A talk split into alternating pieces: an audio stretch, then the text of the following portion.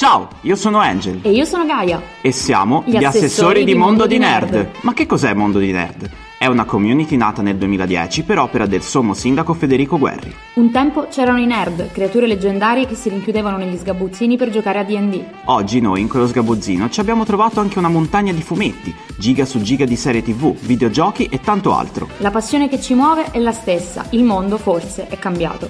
E noi quel mondo ve lo raccontiamo. Benvenuti, Benvenuti sul podcast ufficiale di Mondo di Nerd. Oh, ma certo, ho capito. Tu pensi che questo non abbia nulla a che vedere con te. Tu apri il tuo armadio e scegli, non lo so, quel maglioncino azzurro infeltrito, per esempio, perché vuoi gridare al mondo che ti prendi troppo sul serio per curarti di cosa ti metti addosso. Ma quello che non sai è che quel maglioncino non è semplicemente azzurro, non è turchese, non è lapis, è effettivamente ceruleo. E sei anche allegramente inconsapevole del fatto che nel 2002 Oscar de la Renta ha realizzato una collezione di gonne cerule e poi è stato il Saint Laurent, se non sbaglio, a proporre delle giacche militari color ceruleo. E poi il ceruleo è arrivato rapidamente nelle collezioni di otto diversi stilisti, dopodiché è arrivato a poco a poco nei grandi magazzini e alla fine si è infiltrato in qualche tragico angolo casual dove tu evidentemente l'hai pescato nel cesto delle occasioni. Tuttavia, quell'azzurro rappresenta milioni di dollari e innumerevoli posti di lavoro, e siamo al limite del comico quando penso che tu sia convinta di aver fatto una scelta fuori dalle proposte della moda, quindi in effetti indossi un golfino che è stato selezionato per te dalle persone qui presenti in mezzo a una pila di roba. Ecco, e questo è uno dei motivi per cui uh, esiste Mondo di Nerd, cioè uh, io mi ritrovo audio di Angel uh, in cui mi manda casualmente monologhi di film, ma perché iniziamo proprio con questo film, questa puntata? E soprattutto con chi possiamo parlare di questo film. Abbiamo con scelto chi? una delle abbiamo selezionato appunto una delle persone più adatte eh, a parlare di questo argomento. Non l'abbiamo selezionata tra una pila di roba, però l'abbiamo selezionata tra, eh, nel gruppo delle nostre più care amiche. E abbiamo qui con noi Giorgia Fumo. Ciao grazie, Giorgia. Grazie, ciao Balincesto, ciao Maria, ciao anche ai tecnici che lavorano dietro le quinte e fanno un lavoro pazzesco, ciao a tutti. Bene, abbiamo, abbiamo, avuto un discorso da Miss Italia in questo momento. E, ehm, e oggi in, in, realtà Giorgia ve la introduco un attimino perché eh, oltre ad essere una nostra carissima amica eh, si occupa di... Ehm, di fumetti in realtà, perché fa dei fumettini per, uh, per passione da qualche anno. Uh, passione ci vuole, passione, no? E, mm-hmm. e la forza appunto, della lucidità. Esatto, su Instagram sta uh, portando avanti appunto una serie di vignettine molto carine. Uh, il suo profilo Instagram si chiama Speech and Mascarpone Toons, ehm, anzi Cartoons, Speech and Mascarpone Cartoons. Lo ridico. Esatto, speech, speech mascarpone tutto minuscolo underscore cartoons. Eh, la colpa di questo nome è di Federico Guerri, ci tenevo a specificarlo. Che è il, il nostro, nostro sindaco. sindaco. È ovunque. Esatto. Quindi torna tutto. E, um, si occupa anche di stand-up comedy, ma oggi è qui per parlarci di costumi. Intanto Um, appunto... Direi che possiamo intanto far sì che Giorgia ci spieghi un po' insomma, di, di cosa tratta Sospiccia Mascarpone e come funziona per lei la stand-up. Allora, di cosa tratta Spiccia Mascarpone? Spiccia Mascarpone è un canale che era nato perché io non disegnavo più da tanti anni e nel 2017, nel 2017 ho deciso che avevo voglia di disegnare di nuovo, quindi per darmi un ritmo, per darmi un eh, motivo per disegnare tutti i giorni qualcosa, mi sono detta apro questo canale Instagram e mi metto l'obiettivo che ogni giorno devo pubblicare un disegno. Questo perché l'agosto di quel mese lì avevo fatto una specie di sfida di disegno con una mia amica che vive a Milano e ci eravamo dette allora ogni giorno eh, disegniamo un gatto e facciamo ogni giorno un gatto diverso, giusto così per riprendere un poco la mano ci eravamo riuscite, avevamo disegnato 31 gatti e questa cosa poi mi ha fatto venire in mente il novembre successivo di ricominciare a fare qualcosa, ricominciare a fare delle vignette. Devo dire che questa cosa ha funzionato abbastanza, insomma mi sono divertita, ho ricominciato a disegnare e poi piano piano però vedevo che facevo vignette sempre più articolate, fino ad arrivare a quelle che sono diventate le mie guidine. La mia prima guida era eh, come essere più carina di chi ti sta sul cazzo sforzandoti pochissimo. Io ammetto che l'ho apprezzata particolarmente. Apprezzata. Sì, perché eh, diciamo che io mi sono mh, trovata nel mondo delle femmine e dei vestiti delle femmine eh, piuttosto tardi perché A mi serviva un reddito per acquistarli, quindi diciamo che eh, iniziare a lavorare è stato un grande motore di questa cosa. B, io ho studiato ingegneria e noi veniamo praticamente allevate dai lupi, perciò non è che sviluppi proprio il senso estetico. Mentre a 25-26 anni ho iniziato a lavorare per ehm, un'agenzia che aveva per cliente una grande, grande casa cosmetica quindi mi sono ritrovata ad entrare nel mondo della bellezza. Mi è capitato di andare agli eventi per le giornaliste di moda, gli eventi per le blogger, le fashion blogger, le beauty blogger, sono andata un po' di sfilate e quindi mi sono trovata veramente molto immersa in un mondo che era davvero diverso da quello che avevo vissuto a Pisa. Scusami se ti, inter- se ti interrompo, possiamo, ufficial- possiamo, ufficialmente dire che il diavolo veste Prada è basato su di te, sulla tua esperienza personale, giusto? Certo, esattamente, perché essendo un film di, di che anno era, del 2008-2006, e, e chiaramente avevano pensato a me, perché sapevano che un giorno noi avremmo fatto questa puntata. Mm-hmm. Bene, bene, perfetto. E, e, quindi niente, Spiccia Mascarpone parla delle guide, guide per eh, ragazze, eh, come sembrare ricca su Instagram, come sembrare ricca in quarantena, come eh, fingere che stai cucinando facendo una torta che non sa di niente ma fotografandola molto bene. Ecco, praticamente io faccio post. questo. Eh sì, ragazzi, devo dire che questa quarantena ho fatto 18 torte, però non è che tutte, tutte passano il controllo qualità, eh insomma, alcune eh, proprio ci vuole coraggio. Devi provare a fare la torta comunque. all'acqua. Vero, Era eh, esattamente eh... la torta all'acqua quella che mi è venuta male, se vogliamo dirla tutta, ragazzi. Io Dovresti chiedere la ricetta a Luisa Barozzi.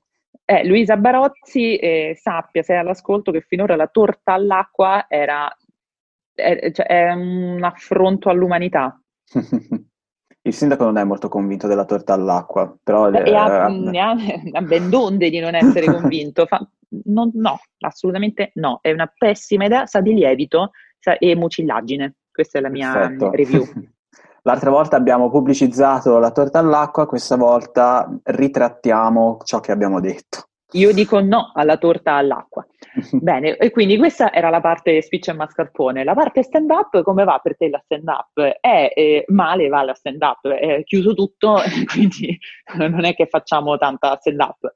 Però devo dire sì, che ho approfittato della um, quarantena per guardarmi finalmente eh, Mrs. Maisel, e ragazzi ci ho lasciato il cuore. Mrs. Maisel, la quale mi fu suggerita da Edoardo Ferrario quando gli ho aperto lo spettacolo al Pisa Comedy Festival a giugno scorso e devo dire che ehm, è veramente, veramente la serie con cui una che è nella mia condizione empatizza, perché io non credo che un ragazzo che fa stand-up possa davvero vedere tutte le relazioni che ci posso vedere io. Punto primo perché eh, è vero che a me capita molto molto spesso di essere l'unica ragazza che si esibisce, sono mediamente un pochino più grande degli altri, oppure comunque ho eh, fatto cose diverse, sono eh, sicuramente l'unica persona sposata sul palco, come la signora Meisel.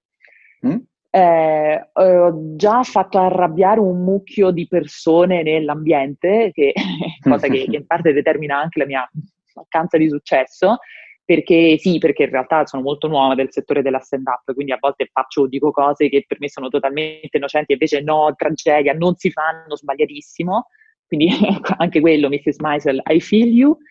E, ehm, e, poi appunto è bello, è bello perché lei è un personaggio meraviglioso, l'attrice che la interpreta è pazzesca, gli altri attori sono tutti stupendi. Devo dire che ha anche doppiato molto bene, sono una grande affezionata del doppiaggio e quindi vedere una cosa doppiata bene mi piace. Signora Maisel, oggi parleremo anche dei costumi della signora Maisel perché sono un capolavoro. E infatti io volevo sottolineare intanto eh, per chi sta ascoltando questa puntata nel futuro eh, che appunto ehm, questa puntata è girata eh, in quarantena. Fondamentalmente nel 2020 è successo questo bellissimo macello per cui siamo tutti chiusi in casa, infatti io sto sentendo ehm, Giorgia ed Angel tramite via telematica e quindi chiedo scusa, chiediamo scusa ufficialmente per eventuali cali di voce, problemi che sentirete durante la puntata, non possiamo farci niente. E, ehm, e appunto, eh, dall'altro lato, l'argomento della puntata, lo possiamo finalmente annunciare, sono i costumi e quanto insomma la moda e diciamo l'aspetto dei personaggi possa influenzare eh, una la storia.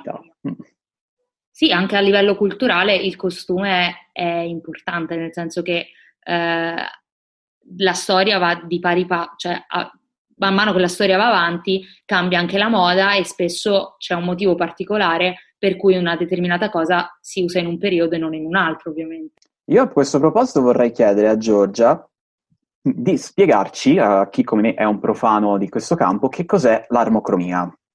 Ah, allora, questa è una domanda che deriva dal fatto che circa un mese fa eh, ho iniziato a parlare di armocromia mentre andavamo tipo, a prendere una birra. allora, è una serie di, ma chiamiamole teorie, diciamo, è come stanno bene i colori, facciamola molto rapida. È una cosa che è nata quando a, a Hollywood qualcuno si è dovuto porre il problema di mettere dei vestiti colorati agli attori e alle attrici perché erano nati film a colori e quindi non potevi più cavartela con tutti i trucchi che avevi imparato per il bianco e nero. Avevano chiaramente i loro trucchi perché non era un bianco e nero, era chiaramente una scala di grigi. Adesso cominciava a contare eh, come il vestito della, dell'attrice o dell'attore si abbinava all'arredo, eh, se spiccava oppure no e soprattutto come veniva reso dalla macchina da presa perché i colori chiaramente vengono modificati, eh, questa cosa cambia nella tecnologia andando avanti nel tempo, però è evidente che ci sono dei colori che risultano in un modo piuttosto che in un altro a seconda di come li stiamo modificando. E quindi il primo esempio grande di questa cosa è per me Via col vento. Il famoso vestito delle, di Rossella fatto con le tende, il vestito verde acceso, brillantissimo, è in un momento del film in cui lei, super orgogliosa, deve farsi vedere al meglio che può perché deve, deve ottenere qualche cosa. E quindi lei che cosa fa? Lei che è un'attrice, era un'attrice bellissima con questa pelle diafana, gli occhi molto brillanti, i capelli molto scuri, adesso diremmo che è una eh, inverno bright probabilmente, ma parleremo di questa cosa. Che cosa fa? Si mette addosso un vestito di un colore molto brillante che la fa risaltare. Eh, come cambia questo modo di vestire nell'arco del film? Basta pensare alla famosa scena in cui lei si butta per terra e raccoglie una radice, se la mette in bocca e poi dirà io non soffrirò mai più la fame. In quella scena lì lei ha un vestitino moscio, marroncino, un vestito che la sbatte, che la fa sembrare stanca, che la fa sembrare magrina, malata. Questo è l'effetto di un abbinamento dei colori pensato. Con dei colori che non ti stanno particolarmente bene, sembra che sei appena uscito da una lavatrice, con dei colori che ti stanno bene, pure se sei appena uscito dall'influenza, in realtà insomma ti dai un po' un tono. E nei film, nelle serie tv, questo ti aiuta a capire in che momento si trova il personaggio. Vestito che ti sta male, momento brutto, vestito che ti sta bene, momento glorioso, è l'equivalente della moda degli Zimmer Horns delle colonne sonore. Appena senti le, le, trombe, sai che ok, il personaggio si è vestito e sta andando a spaccare i culi. Questo è il senso. Bene, è proprio quello che volevo sapere. Sì, comunque in effetti questa cosa è molto vera secondo me, cioè mentre parlavi appunto di, di, questo essere accesi, diciamo, sia nella vita che nel modo di vestire, cioè a me veniva irrimediabilmente in mente il fatto che spesso noi associamo certi colori a determinate intenzioni e questa cosa è particolarmente vera, per esempio, nel mondo dei supereroi, ma non solo, ehm, quando si tratta per esempio dei cattivi, cioè per esempio tendenzialmente la palette dei cattivi è eh, comprende viola o verde o rosso, a volte tutto insieme, nel caso per esempio di Joker, eh, che secondo me è un esempio cardine da questo punto di vista perché tendenzialmente quelli sono i colori che lo rappresentano e rappresentano un po' anche la follia, eh, se vogliamo, rappresentano anche la cattiveria, in un certo senso è la, l'oscurità dentro, diciamo, i personaggi che sono... Cioè, beh, a me preme particolarmente il discorso cattivi, però eh, questa cosa è vera anche per quanto riguarda gli eroi, cioè tendenzialmente colori accesi per eh, i vari eroi tu li identifichi, cioè automaticamente se vedi blu e, e, e, rosso abbinati puoi pensare in base a come sono messi a uno Spider-Man o a un Superman. E questa cosa eh, deve essere fondamentale nel momento in cui tu stai facendo dei... Um, cioè stai creando dei personaggi che debbano essere riconoscibili, debbano un po' guidare anche i ragazzi eh, in quelle che sono le loro, nella loro moralità anche, non lo so, perché poi allora, vabbè, quando però nascono... dei supermercati, dei... Oh, scusa, che ho parlato sopra, questo poi lo avevamo in fase di montaggio, vero? Questo me lo tagli. Matteo dai a tutto. Matteo dai a tutto. Questo dei colori, eh, diciamo, mh, molto forti dipende anche dal fatto che tu hai citato dei supereroi molto molto vecchi che venivano quindi colorati nel fumetto con delle tecniche molto antiquate, diremmo ora, e eh, i colori fra cui potevi scegliere non erano poi così tanti, quindi alcune scelte sono state obbligate anche dal fatto che su carta potevi fare certe cose e non altre, certo non potevi fare giga sfumature, ecco. È anche una scelta voluta perché, per esempio, ehm, il fatto che negli anni 40 si vanno eh, sempre più a diffondere anche tipo una serie di, di, supereroi patriottici dovuto anche al fatto naturalmente che di mezzo c'era stata cioè, la seconda guerra mondiale, il nazismo eccetera, quindi il fatto che Capitan America abbia proprio quei colori lì che sono quelli della bandiera americana non è più un caso, diventa proprio una cosa ehm, sensata che serve a rimandare automaticamente al senso di patria, cioè in realtà sembra una cosa che diamo per scontato, però è bene ribadirlo perché è anche così che si fomentano, diciamo, eh, le nazioni, i cittadini, eccetera, cioè l'uso di particolari colori, parti- cioè il fatto che visivamente qualcosa sia riconoscibile, non è scontatissimo. A proposito che hai nominato i nazisti, ehm, i nazisti avevano delle divise eh, di alta moda, perché le divise dei nazisti erano fatte da Hugo Boss. Pensa wow. un po'. Sì, che Ugo Boss era, mm. aveva fondato la sua mh, azienda tessile e gli affari non gli decollarono subito, per la verità, eh, perché insomma la Germania non è che avesse questa congiuntura economica degli anni 20 particolarmente favorevole, anzi proprio negli anni 30 a un certo punto ha dichiarato bancarotta. Eh, però insomma il partito nazista eh, gli diede dei sussidi e lui fece la divisa dell'SS che insomma non è facile poi finisce la guerra e tu sei lo stilista delle, SS poi in ogni caso continuare a fare lo stilista, ragazzi, eh? c'è stata una bella abilità eh no, diplomatica ecco, per rimanere in piedi.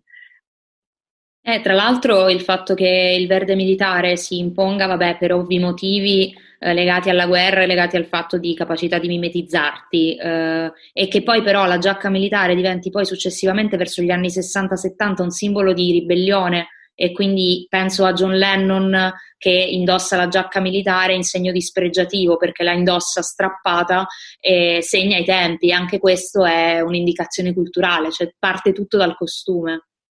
E già semplicemente mostrandoti così con quella giacca strappata, tu stai dando un uh, senso politico a quello che fai, automaticamente senza ancora aver proferito parole. Secondo me è una cosa estremamente potente che la moda riesce a fare. Parlo da persona che appunto indossa il maglione ceruleo senza sapere che è ceruleo e quindi adesso cioè, mi interessa tanto questo discorso perché mi rendo conto parlando che in realtà non è così, indif- cioè non, non, siamo veramente così indifferenti alla moda come crediamo. Oh, brava, infatti una delle cose che di solito mh, mm, mi capita di discutere con i nerd più duri e puri, che sono quelli che hanno la, la solita maglietta mm, per 25 anni finché non gli diventa vintage addosso perché loro sono troppo legati ad altre cose per interessarsi della moda, che in realtà tu puoi non interessartene, ma tu non potrai mai non comunicare attraverso i tuoi vestiti che aderisci o non aderisci a qualche cosa, perché anche se tu decidi di mh, mm, vestirti come quello a cui non gliene frega niente, fai l'alternativo, ci saranno degli stilisti, dei marchi che vestono esattamente quelle persone lì, quindi tu sarai targetizzato da un certo tipo di comunicazione che va bene per te e banalmente tu andrai in certi negozi e non in altri, comprerai eh, da un certo tipo di persone, su Facebook vedrai certi tipi di annunci, tu non, non, puoi non aderire effettivamente a un certo tipo di livrea perché comunque ne, av- ne avrai una. A un certo punto del, della tua vita, non appena diventi adulto, tu scoprirai com'è che comunichi con gli altri. E, ehm, è bello in realtà studiare questa cosa perché sembra una schiavitù, ma eh, non lo è, cioè siamo degli esseri che comunicano attraverso tutto il loro essere e, e come la rana è verde, rossa e arancione e dice ho dei colori belli forti, non mangiarmi, noi diciamo altre cose con altri costumi. E i personaggi delle storie chiaramente stanno dicendo qualche cosa con i costumi che gli vengono messi addosso. Addirittura certi attori fanno molta fatica a entrare in un personaggio se non hanno quei costumi addosso. Sì, infatti il costume è importante. Io Sto pensando fortissimamente agli incredibili quando devono scegliere i costumi da dare ai supereroi per fare il, niente il rinnovamento. E questo niente mantello, tra l'altro, a me sembra una grande citazione a Watchmen, perché come saprà che ha letto Watchmen, il mantello non sempre ti aiuta nei movimenti, anzi potrebbe anche crearti dei problemi. Esatto. Mi, il mantello comunque è anche... nato nei supereroi perché deriva dalla tradizione cavallerisca, eh? perché i cavalieri ce l'avevano, allora diciamo è rimasta questa, questa cosa simbolo un po' dell'eroe, per questo è rimasto lì il mantello. Sì, sì, questo sì, è legato comunque a un'ideologia eroina, però come diceva Gaia, non, ogni tanto ti impedisce nei movimenti, questo vabbè, entro da un punto di vista gamba tesa, con un discorso non c'entra niente, però c'è un videogioco, Kingdom Hearts, che il capitolo che uscì nel 2010, che si chiama Birth by Sleep, che è un, un prequel, vedeva all'inizio, nei primi gameplay, dei personaggi che avevano tutti man- il mantello, però poi tale mantello è stato eliminato perché appunto era anche difficile per loro, gli sviluppatori, gestire le movenze del mantello quando i personaggi saltavano, rotolavano, facevano cose, eccetera. Quindi... Eh, è vero, è un bel casino, eh? giusto? Niente mantello. Niente mantello. Comunque Eden è un personaggio bellissimo e si rifà a un sacco di personaggi veri, ma soprattutto a una tizia incredibile che era Edith Head, Head, mm. Edith Head, insomma, Edith Head, ragazzi, non siamo nei discussivi, quindi qua i nomi li diciamo un po' come capita. E lei è stata una costumista di Hollywood famosissima, super celebre, ma lei ha iniziato a lavorare quando c'erano ancora i film muti, ha fatto tutta la transizione ed è la persona, proprio la persona fisica che ha vinto più Oscar nella storia, con eh, più Oscar vinti, cioè la donna con più Oscar vinti e con più nomination all'Oscar della storia del cinema. Cioè lei, abbiamo i dati, portiamo i dati, e lei ha vinto otto statuette, nel 51 addirittura ci ha avuto una, un doppio Oscar, sia per i costumi a colori che per i costumi in bianco e nero, e in totale ha ricevuto 35 nomination. 35 signori. Cavoli. Beh, che dire.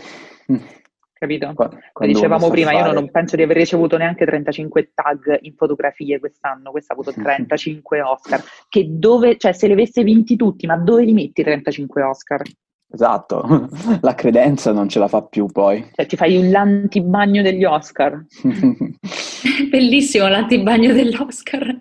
Eh, cioè tu hai, e, e lei ha, mm, insomma, la, la, faccia di Etna Mode è stata presa da lì, ma lei ha fatto ma da um, Viale del Tramonto, i costumi di Audrey Hepburn in Vacanze Romane, aveva um, supervisionato quelli di eh, Colazione da Tiffany, La finestra sul cortile per Grace Kelly, soprattutto il famoso abito di Parigi, no? che c'è all'inizio del film, che era quel vestito col bianco e nero, era una, una roba sua insomma ragazzi, questa ha, fatto, ha, ha praticamente inventato lei la moda all'interno dei film, è una mm, persona con una carriera incredibile e ragazzi, grande lezione per chi ha la sindrome dell'impostore, lei non aveva studiato per fare la costumista, ma bensì lei era un insegnante e ha risposto ad un annuncio pubblicitario della Paramount. Fine, ah, cercava così. lavoratori per il dipartimento costumi, sì, se lei si presenta, così fine, debotto. inizia a disegnare costumi. Debotto. Gaia, okay. se vuoi. Sì, io mi vorrei ricollegare a quello che hai appena detto, Giorgia, ehm, perché un'altra grande costumista, che però ha vinto sicuramente meno Oscar ehm, di quella che hai nominato tu, appunto, della nostra Edna in real life, eh, è Milena Can- Canonero, che non so se si pronuncia così, però è la, eh, la stilista eh, che ha fatto tantissimi eh, costumi, la costumista che ha fatto tantissimi costumi per uh, i film, per esempio, di Stanley Kubrick. Ad esempio, sono suoi i costumi di Arancia Meccanica, se non erro, e, ehm, che sono iconici, cioè già da lì, ehm, cioè Arancia Meccanica irrimediabilmente ti crea un mondo ed è tutto basato sul design delle eh, degli ambienti e su eh, anche i costumi dei personaggi, oltre che sulla lingua. Cioè, uno, cioè andrebbe fatta una puntata solo su Arancia Meccanica, ma eh, i costumi sono suoi e lei li ha fatti anche per Barry Lyndon, ehm, Grand Budapest Hotel, infatti mi viene in mente che eh, ha, eh, cioè, per esempio Wes Anderson è uno di, di, quei registi che appunto puntano tantissimo eh, sul lato stilistico estetico per creare dei mondi e anche proprio un'atmosfera, cioè quando guardi un film di Wes Anderson è estetica pura e i costumi fanno parte del tutto, a questo punto l'armocromia direi che torna benissimo perché ha più o meno sempre quella palette, cioè esiste proprio l'armocromia, l'inverno, il, l'estate e poi c'è Wes Anderson. E, sì, sì, e un altro... quella palette lì. esatto. E un altro Oscar uh, che è stato vinto appunto dalla nostra Milena è stato uh, Maria, quello per Maria Antonietta di Sofia Coppola, che, che è bello. un film eh, che anche lì uh, io mentre um, io ne approfitto per salutare Aldo che è un mio Salutiamo Maria che... Antonietta. Salutiamo Ciao. Maria Antonietta. e salutiamo cioè io parlavo appunto di, di, questa puntata che dovevamo fare sui costumi e un mio amico appassionato di moda che eh, appunto è Aldo Sacchetti, cercatelo perché fa, lui lavora anche con uh, i costumi, cioè disegna spesso, uh, collabora con Fendi, insomma eh, fa una serie allora, di Allora Aldo Sacchetti, guarda, ti dico, io eh, siccome sappiamo tutti che diventerò chiaramente una stand-up comedian molto molto famosa, calcola che comunque ci possiamo mettere d'accordo, cioè tu mi fai i vestiti e, mm, e poi insomma vediamo di renderci famosi vicendevolmente. Voglio dire, eh, ti potrei dare grande grande visibilità, quindi vediamo che possiamo fare, eh? Forza con queste scarpe con le piume, forza con questi cappotti nuovi. esatto, lui grande fan appunto naturalmente della moda e a un certo punto parlavo di questa puntata e mi fa devi parlare assolutamente di Maria Antoniette perché in effetti è, è stra interessante lì tra l'altro il gioco tra moderno e, uh, e, antico, cioè è un film in costume in cui però a un certo punto Maria Antoniette si prova uh, le Converse, cioè è molto interessante secondo me perché um, è un discorso che viene fatto spesso nel cinema, quello uh, di inserire degli elementi anacronistici all'interno della narrazione. Cioè, per esempio, vedevo l'esempio di Bonnie and Clyde, che è un film che in teoria dovrebbe essere ambientato negli anni 30, ma è, stava uscendo, diciamo, eh, cioè è uscito a cavallo Uh, con gli anni 60, mi sembra. L'ambientazione era anni 30, perché Bonnie e Clyde ovviamente operavano in quel periodo, eccetera però ehm, i vestiti sono molto anni 60, questo per richiamare proprio il fatto che fossero dei personaggi particolari che si staccavano dal loro contesto e quindi questo è un ennesimo modo in cui il costume può parlare. Sì, mm. è vero, quella delle Converse di Maria Antonietta la sapevo anche io, ma era stato fatto apposta proprio per far rendere conto chi guardava del fatto che lei comunque era una ragazzina perché comunque si è sposata a 15 anni, quindi anche tutte le brutture che possono averle attribuite erano comunque attribuite a una ragazza molto molto giovane e ti dà tutta un'altra ottica sul personaggio. E le altre scarpe che si vedono, che sono pazzesche, le ha fatte eh, Manolo Blanic, che Sofia Coppola un giorno ha chiamato e ha detto senti Manolo guarda, io sto facendo un film su Maria Antonietta, se per favore, dopo che hai fatto tutte le scarpe di um, incredibili serie tv, tipo, mi pare anche in Sex and the City, Banolo Blanick ha veramente spadroneggiato, e, um, dei capolavori, c'è un bellissimo documentario su Manolo Blanick, mi pare su Netflix, che racconta mm. della sua vita, di come ha cominciato, lui faceva le scarpine di carta stagnola per le lucertole, dice uno che ha una fissazione, è quello, e gli ha detto no, senti, se per favore mi fai quelle scarpe lì. E lui, ma certo Sofia, qual è il problema? E quindi giù di scarpe, scarpe valanghe, valanghe di scarpe, bellissime. Lì siamo in una palette più estate, eh, perché abbiamo tutti questi toni un po' pastellati, toni molto giovanili, questi toni un po' ingenui, c'è il celestino, c'è il rosa, ci sono i dolci di Laduré, che anche tutti questi colori molto zuccherosi, molto mm, sofficini, ti fanno tutta una, un, un allure di questo film e chiaramente sono i colori opposti ai colori di un cattivo, quelli che dicevi tu prima, i colori di Malefica, i colori di, di Ursula, regina degli abissi, che sono tutti abbastanza simili. Mm. Eh, infatti veniva un po' anche rivalutata la figura di Maria Antonietta. Esatto. E dico solo che wow Giorgia, hai una conoscenza così vasta di questa roba che starei ad ascoltarti per ore. Questa è roba. questa è roba. roba. Infatti vorrei chiederti ora un'altra cosa che mi stavi dicendo. Vai. ovvero di come questi costumi che vediamo nelle serie tv, nei film cult, riescono a influenzare il nostro modo di vestirci nella vita di tutti i giorni, che un po' si rifà anche al monologo appunto di Miranda che spiega appunto che a causa dell'utilizzo di un colore da parte di vari stilisti come Oscar de la Renta e Yves Saint Laurent, eh, piano piano questi colori poi diventano dominio pubblico e quindi diventano la moda anche se non ci sono i grandi nomi, le grandi firme. Quindi ti chiedo un po' eh. questo discorso legato al mondo nerd. Legato al mondo nerd. Allora, dunque, pre- dobbiamo fare una premessa. Eh, la moda non ha gli stessi tipi di tutele di altri prodotti creativi. Quindi che cosa succede? Succede che tu magari sei uno stilista, ha un'idea per un tipo di tessuto, un tipo di lavorazione, una linea particolare, però è molto difficile tutelarla, quindi è molto difficile impedire a qualcuno di copiartela. Questa è una cosa che dobbiamo tenere presente perché è fondamentalmente il motivo per cui noi vediamo della roba eh, alle sfilate, ma dopo pochissimo tempo vai da Zara e se vai adesso e entri in uno Zara ti trovi praticamente tutte copie delle scarpe di Bottega Veneta di ora. Dici com'è possibile che Bottega Veneta o chi per loro non alzi il telefono e dia, dica adesso io ti denuncio per plagio? Eh, perché non si può, perché è molto molto difficile riuscire effettivamente a tutelare certe cose. Cioè, una cosa sono i falsi, che io faccio la, la borsa di Laura Piaggiotti, allora ok, quella è chiaramente la, la cosa tarocca. La sfumatura, l'ispirazione, il semplice adattarsi a dei trend che sono eh, lanciati da de- degli stilisti, delle case di moda, da eh, appunto chi crea i trend, là è molto più sfumato. Quindi questo è il primo punto per tenere conto del fatto che alcune tendenze semplicemente si diffondono a macchia d'olio.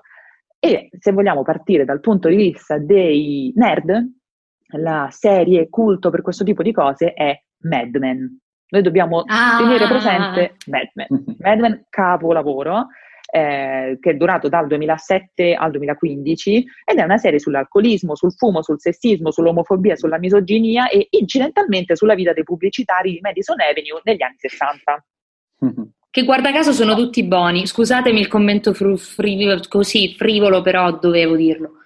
Beh, sì, allora Don Draper, buono senza senso. Questo poi vediamo se tagliarlo oppure Io no. sono Tim Roger, anche in questo caso, che tra l'altro è il padre di Tony Stark, vedi, torna tutto. E tra l'altro è il padre, il padre, di Tony Stark, madonna, quando l'ho visto, sì, io sono eh, tipica persona che tipo va a vedere Mad Max Fury Road e io so i nomi delle modelle ma non so i nomi degli attori. Poi vado a vedere i film degli Avengers e dico madonna ma lui è Roger Sterling e quindi faccio questi incroci.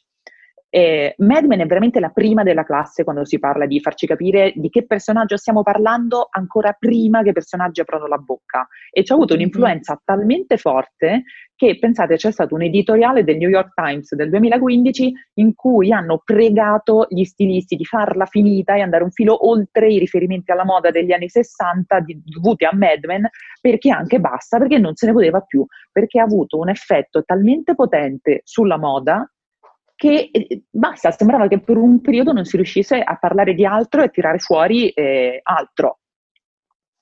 È bellissimo, tra l'altro i, i, costumi sono anche molto molto fedeli a quelli che potevano indossare loro negli anni 60 davvero, quindi cioè... Esatto, lei la stylist si chiama Jamie Bryant, che chiaramente è diventata una dea di questo settore dopo che ha sbancato con Mad Men, e lei era andata a frugare nei negozi vintage, era andata a frugare fra i vestiti e le foto dei nonni per capire un po' lo stile ed enfatizzarlo.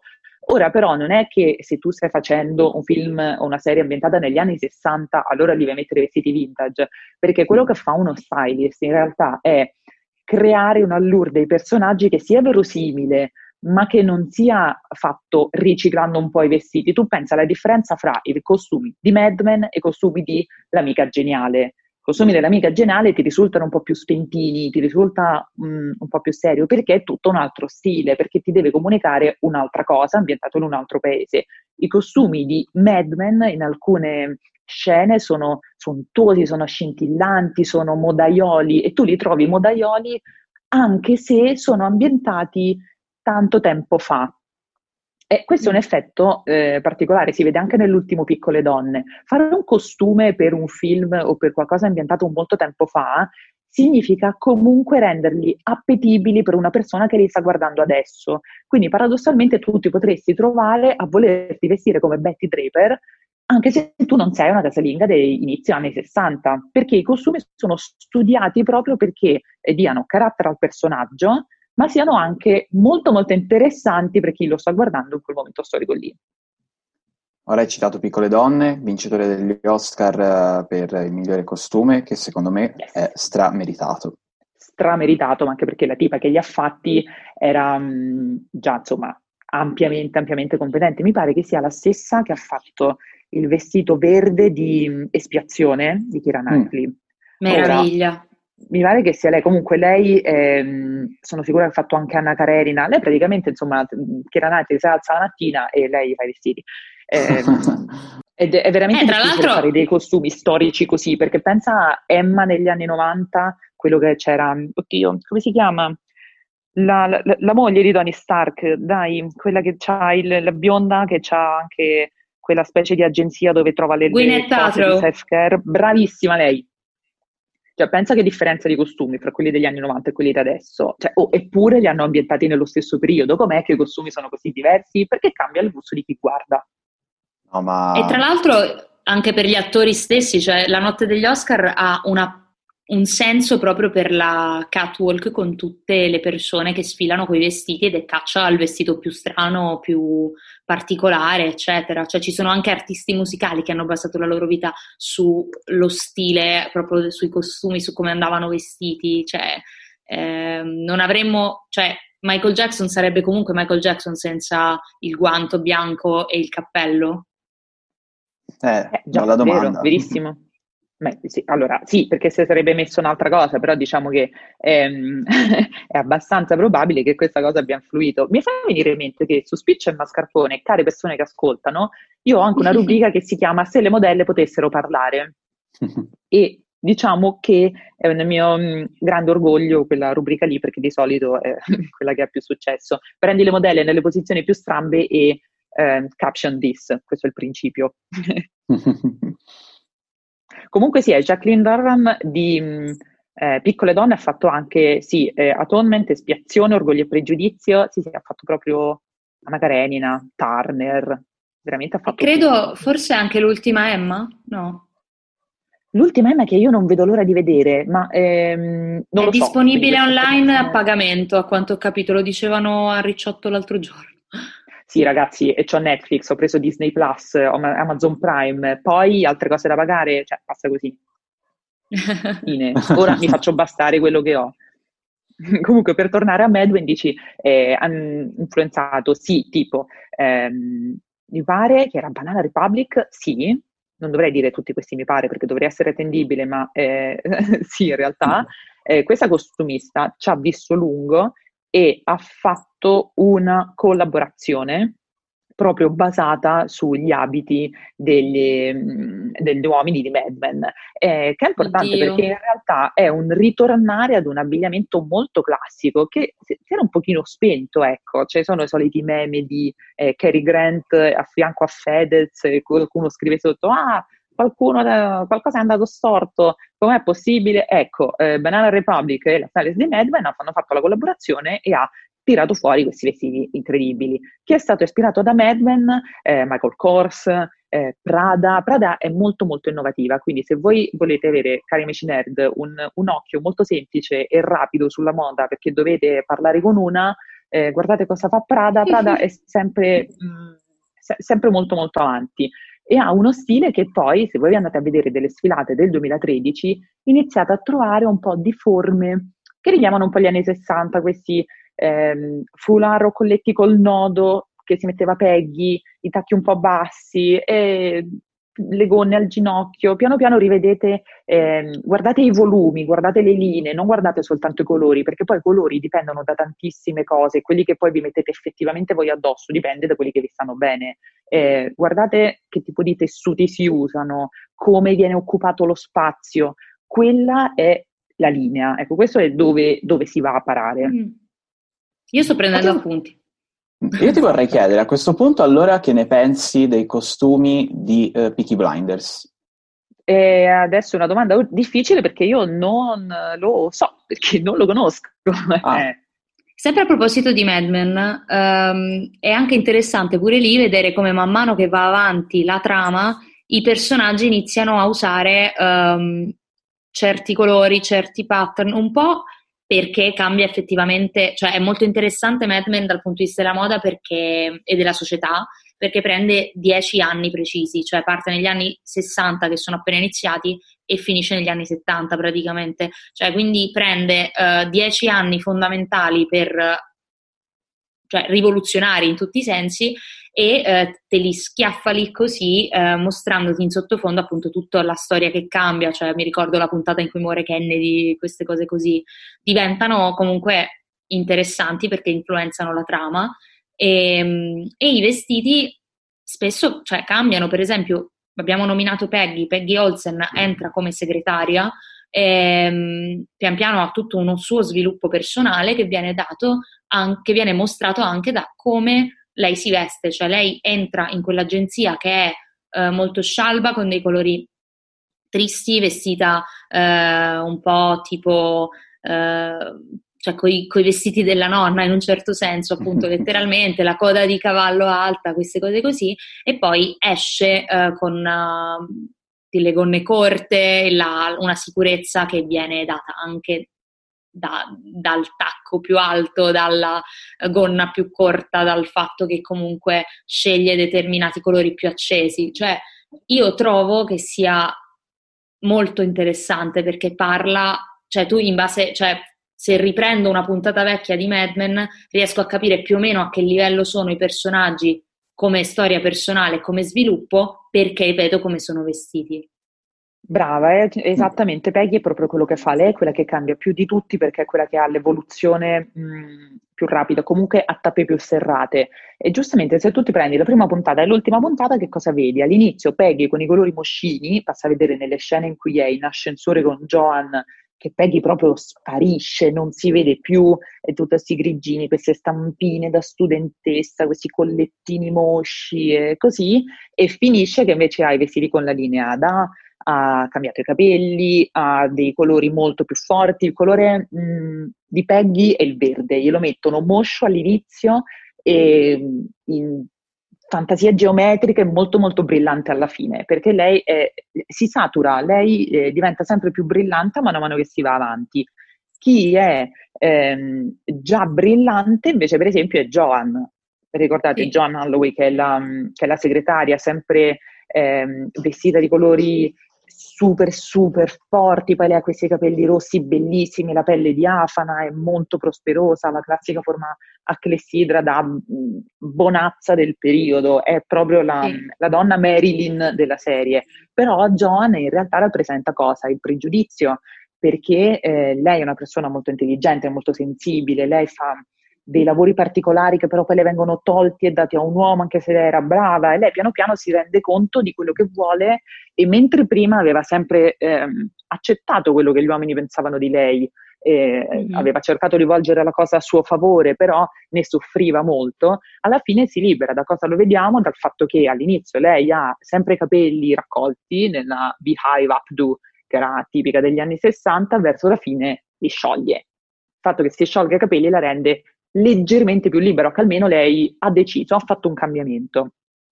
Tutto sul lavorato che... dello... Vai. Una liberazione. Eh sì, un po' sì, perché per Peggy la liberazione è mettersi gli occhiali da sole, uscire in, con la sigaretta in bocca super spaccona, lei invece ha un altro tipo di percorso.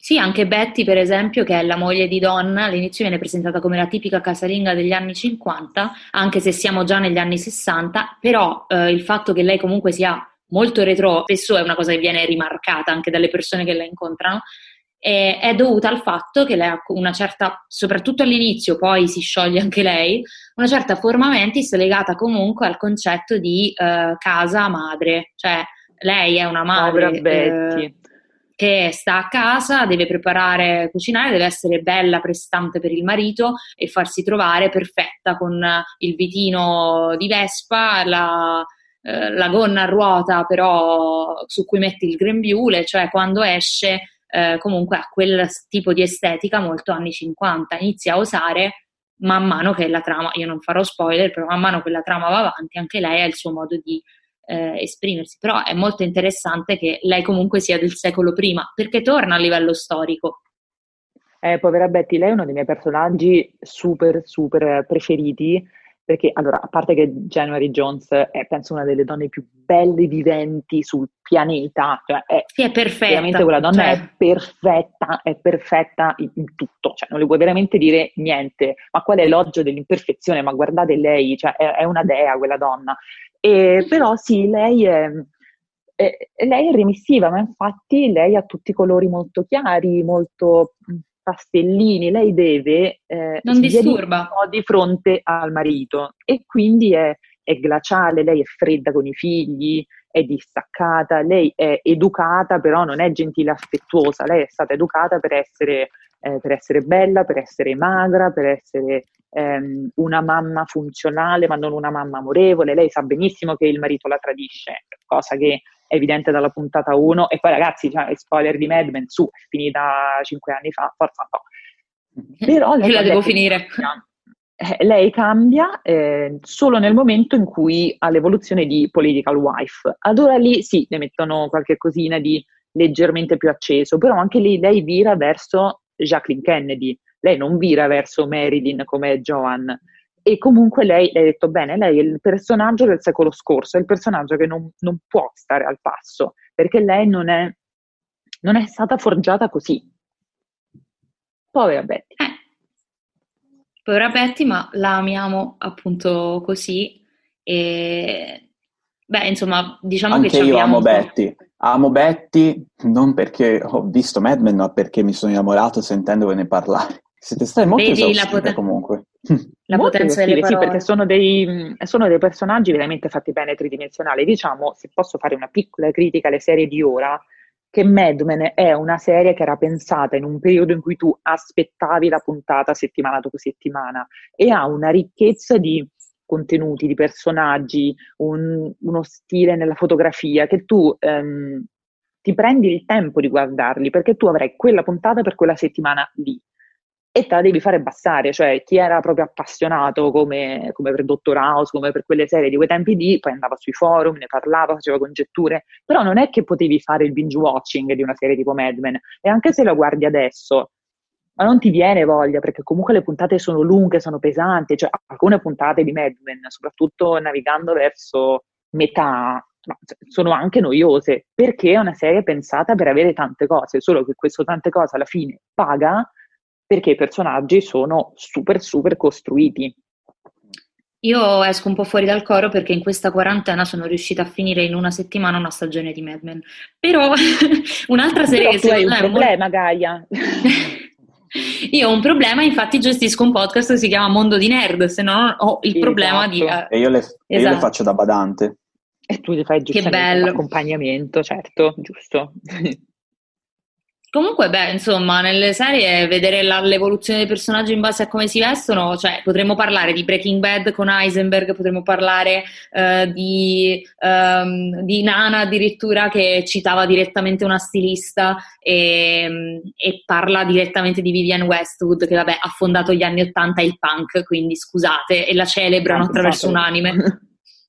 E la cioè, celebre, sì, potremmo... tra l'altro penso che sia l'unico che io abbia mai visto completo da grande, ecco, non ero, lo davano su MTV. Sì, sì, era sì, uno, dei, uno, degli, animi, degli anime che c'erano nei tempi d'oro di MTV, insieme tipo a Full Metal Alchemist, uh, uh, Full Metal Panic, uh, Inuyasha. Era tipo. Sì, io ho questi miei ricordi di, di, di, io sì che mi guardo Nana e poi vado a studiare per gli esami. Proprio, mm. cioè, veramente roba di. Eh, eh, beh, sì, abbastanza più di dieci anni fa molto molto più. E sì, Vivian Westwood mi ha fatto venire in mente eh, perché lei um, aveva molto reinventato il corsetto, cioè questa cosa dei corsetti e chi è che mette i corsetti e anche ne ha avuto anche dei danni fisici, che tipo gli si sono mischiati alle costole, insomma un dramma.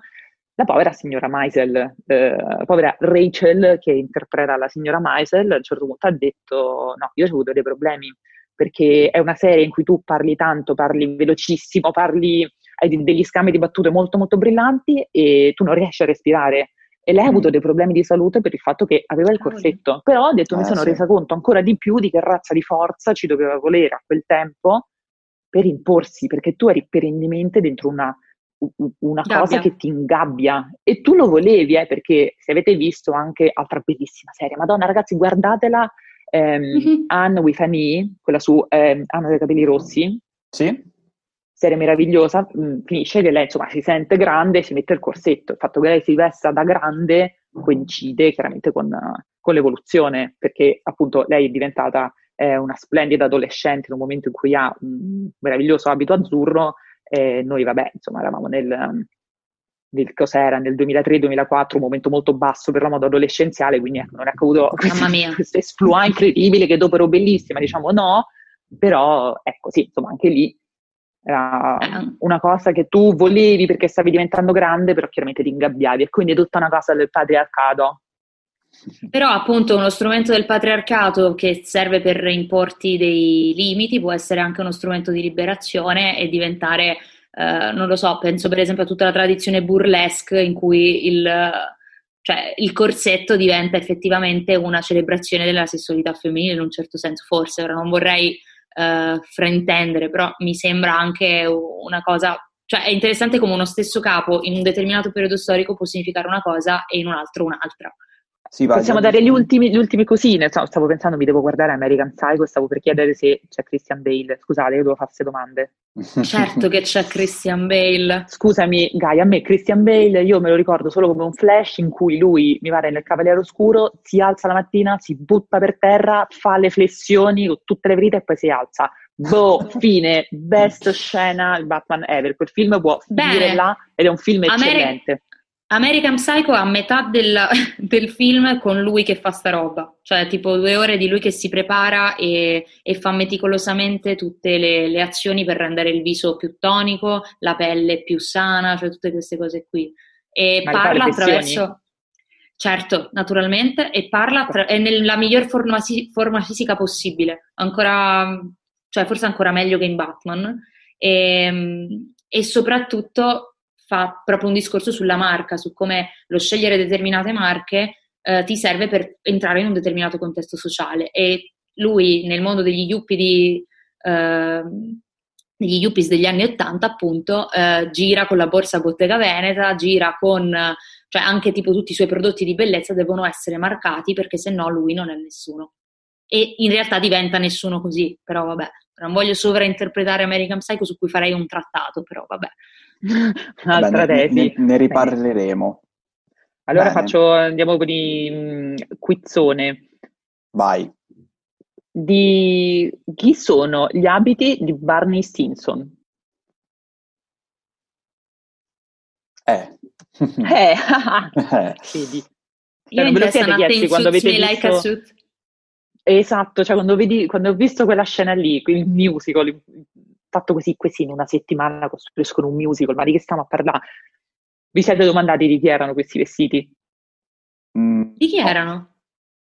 Ragazzi, Italia campione del mondo, sono di Dolce Gabbana, Barney Stinson oh. veste prevalentemente Dolce Gabbana. Uh. Bellissimo, concludiamo con questo picco di italianità. Picco di italianità. E guardate che per gli americani è una cosa grossa, eh, perché loro ci restano veramente male se non si scelgono eh, marchi americani. Gli italiani però hanno insomma, un po' un lascia passare, tutto quello che è italiano ehm, è sempre bello, è sempre curato e ti dico grazie tante, se la tua base di italianità è Dolce Gabbana, grazie tante che eh, insomma ci vuole proprio voglio vedere eh. se, se, dovevi prendere altre cose. Dolce Gabbana sono buoni tutti a dire che lo preferiscono. Comunque, ecco un grande motivo di orgoglio. Non lo sapevo. Quante, quante cose ci hai, eh, ci hai, spiegato oggi, Giorgia? Io sono, sono, veramente senza parole. Io ho preso appunti. Resto umile. Bene, allora intanto direi che possiamo ringraziare Giorgia per tutto quello che ci ha detto sia sulla moda sia sulle altre due sue passioni, ovvero la stand-up e, e la sua pagina Spiccia Mascarpone. Andate a mettere un like sulla sua pagina Instagram mi raccomando, è speech mascarpone underscore cartoons tutto minuscolo. per renderci più semplice la vita. Ripeto, no. Federico Guerri che una volta mi disse oh ma prova a chiamarlo spiccio mascarpone, fa mega ridere e io pure che gli ho dato retta, non lo sta a scrivere nessuno ragazzi, è un disastro ma è metà beh. della roba che dice il sindaco è fa mega ridere e poi noi lo prendiamo sul serio e nascono mostri tipo questo podcast esatto. va bene Bene, allora io invece ringrazio uh, il mio carissimo co-host uh, che è Angel De Oliveira io ringrazio la mia co-host Gaia Barilla. E io ringrazio i miei host Angel De Oliveira e Gaia Barilla. e Tutti insieme. Ringraziamo eh, Matteo Scandolin, che è il nostro guru, la nostra guida spirituale. Nonché il montatore del podcast. Esatto, esatto, scusa Matteo. Che dovrà tagliare tantissime cose in questa puntata. E per renderla più fruibile per voi, cittadini, salutiamo anche voi, mi raccomando, state in casa perché per quando uscirà questa puntata probabilmente la quarantena sarà ancora in corso e niente, ci sentiamo prossimamente su tutti i canali. Ci sentiamo alla prossima.